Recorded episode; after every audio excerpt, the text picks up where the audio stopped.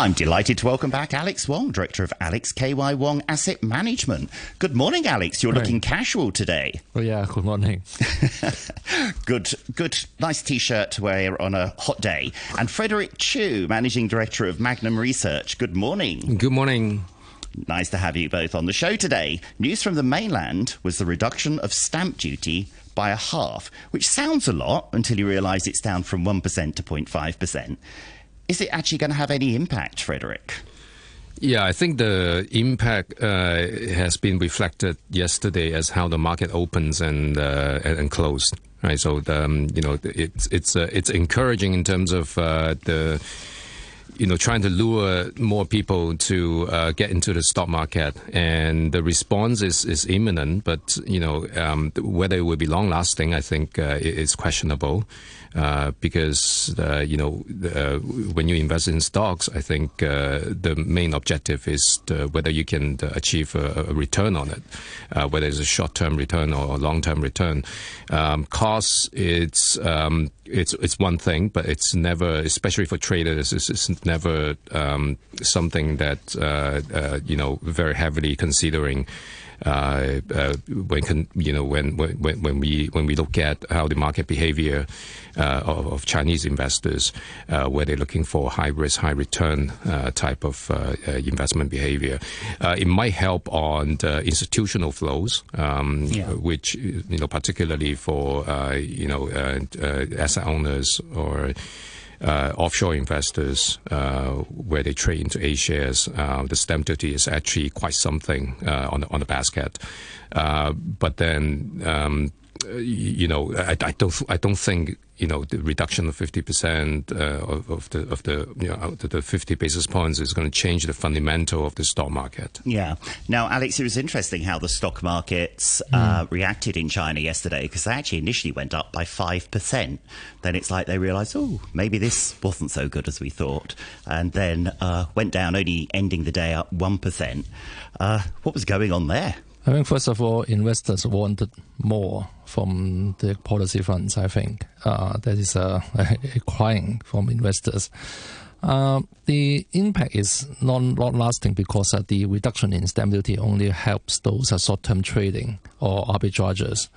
But I think in China, the, uh, if you want more short-term traders, I think uh, the first uh, they need to uh, relax day trading. They mm. need to allow day traders to, to come. So um, that change, I think, is more important than the reduction in stamp duty because uh, if you lower the stamp duty, the the the, the idea is that uh, you would allow more, you would provide more um, liquidity by uh, by short-term traders, and that reduction in the um, liquidity risk actually would help the valuation of the market. But uh, without day traders, then I think uh, the increase in uh, speculation actually would be minimal. So I think that's why the change in the stamp duty is not uh, helping much. So, Alex, how likely do you think it is that China will allow day trading? I don't know. Actually, I think uh, that is something they can do uh, this is um, uh, the, the, the idea is, is, is very easy to understand, but I think they, they, they have too much concern on speculation. So uh, I think they should allow day traders because uh, without day traders, I think the, the, the speculation actually would not increase much. Okay, well, I'm sure the Chinese government are listening today, so might, may or may not take your advice on board there, Alex. but now the big question is will Hong Kong follow? Uh, will the Hong Kong exchange reduce stamp duty by 50%? What do you think, Alex? Uh, I think uh, they probably will stay whole. Uh, mm. What happened in China probably make them have more excuse because you can see uh, that, that that's not happening much. So uh, they probably would have, would be uh, more prudent. But I think they would change the trading lots. Probably they would allow people to, to trade one share by one, one by share, not by mm. lot, because John Lee actually has uh, requested um, the, uh, the, the, his officials uh, to try to increase liquidity in Hong Kong. I think the most uh, the easiest path is to uh, change the uh, trading lots. I think yeah. that probably would happen soon. And what do you think, Frederick? Yeah, I think that makes a lot of sense. Uh, the procedurally in uh, Hong Kong, you know, changes to the stamp duty it's not as easy as uh, how it can be done in, in mainland. You have probably have to go to LegCo and, and, and uh, all sorts of things like that. Uh, but changing lot size would definitely help a lot uh, because you know mo- not not every every securities houses allows uh, odd lots trading. Mm. And uh, you know, for for robo advisors, for, for, for instance, like us, we, we found it very difficult to deal with uh, you know a small size uh, you know tickets comes in when, when you want to trade odd lots. Uh, unless we provide it on our own. But then, you know, majority of the of the trading counterparties out there do not offer this. Um, so reducing into odd lots, I think, would definitely uh, increase, especially for you know the mass mass majority of uh, of the investors. And do you think they will?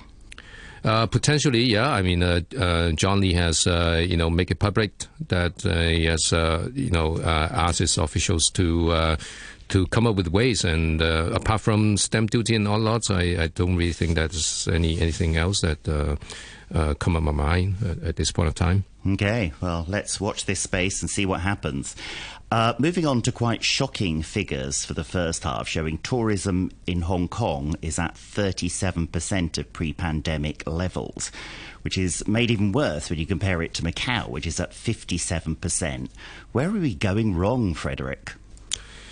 Um, honestly, I, I, travel outside more uh, now. Um, I think uh, a couple of reasons. Uh, when the uh, post-pandemic market starts opening, the you know the, the, the jurisdiction around, especially in Asia, uh, start opening up, and commercial activities start back on track. Uh, you want to look for opportunity outside. Uh, maybe to balance off the um, the slowdown of the activities coming in from China. So you want to open up more markets, and then you, you on on business perspective, you go travel a bit more.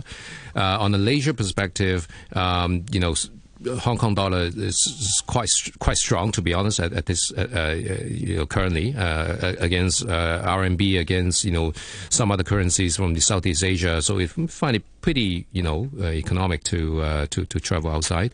Um, I, I, think to, in order to attract tourists back to Hong Kong, I think that there's much to be done.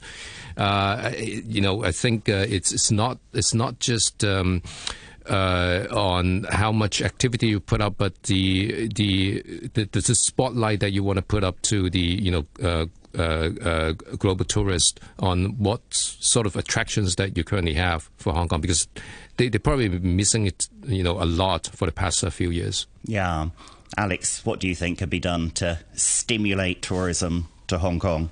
I think first of all they need to attract more business travelers by um, getting back more exhibitions and public conventions here. Yeah.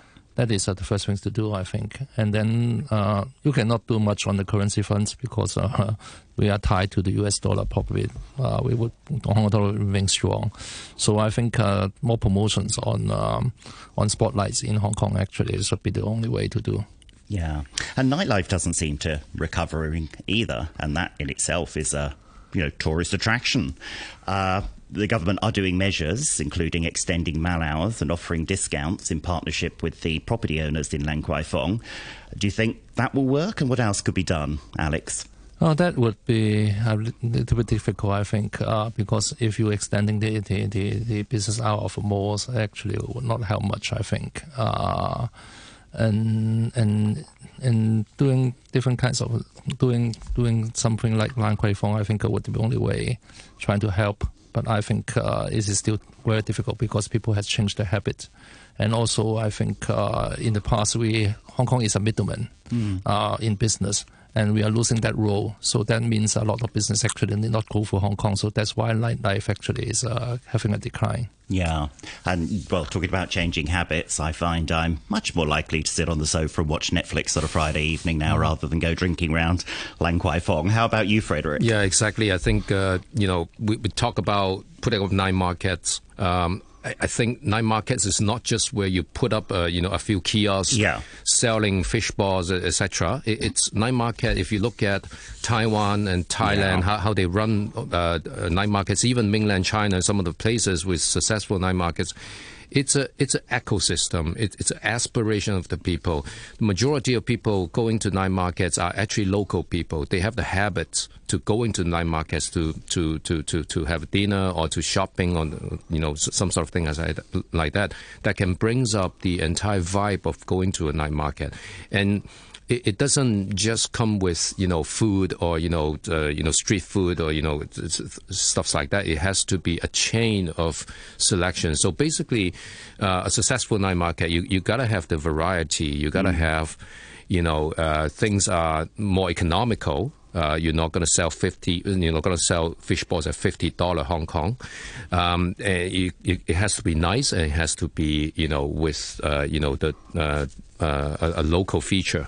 Uh, yeah. So it's it's kind of uh, you know difficult when you look at the past experience of of re uh, you know Hong Kong putting up a you know small type of uh, you know um, flea market you, you know inside a shopping mall or you know, even the uh, uh, the food truck, I, I, don't think it's it's the aspiration yeah, there yet. Probably when you compare it to the night markets of Taipei, which I absolutely love. I was there for the weekend a couple of weekends ago. I went to five, and they just all had their own different flavour. Yeah. And then when I compare it to Ladies Market, which is mostly full of old tut, um, doesn't really compare. But where would these night markets be located? There's not exactly a lot of spare land in Hong Kong, Frederick.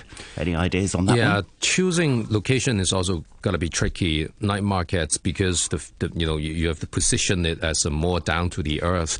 Uh, it, you can't put it up on uh, you know outside of uh, K11 Musea, for instance, right? Uh, so, but then Hong Kong, it's very scarce with, with land resources. Yeah. So whichever you know things, uh, activities that you want to do on a piece of land is going to cost you, you know, substantially. Which means that the rent that you're going to pay is going to be, you know, almost unaffordable if you are doing the kind of night markets that it should be. Correct. Okay, we've got a minute left, so 20 seconds for each of you on this question.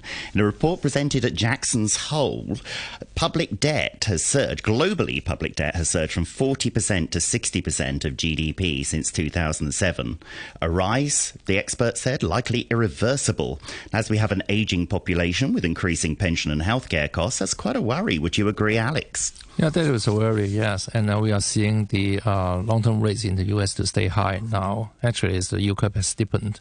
So I think uh, this is a, a, irreversible problem, and that should be a concern in the long term. Yeah. I'm quite worried when I get old. We might all be shipped off to some island somewhere. What do you think, Frederick?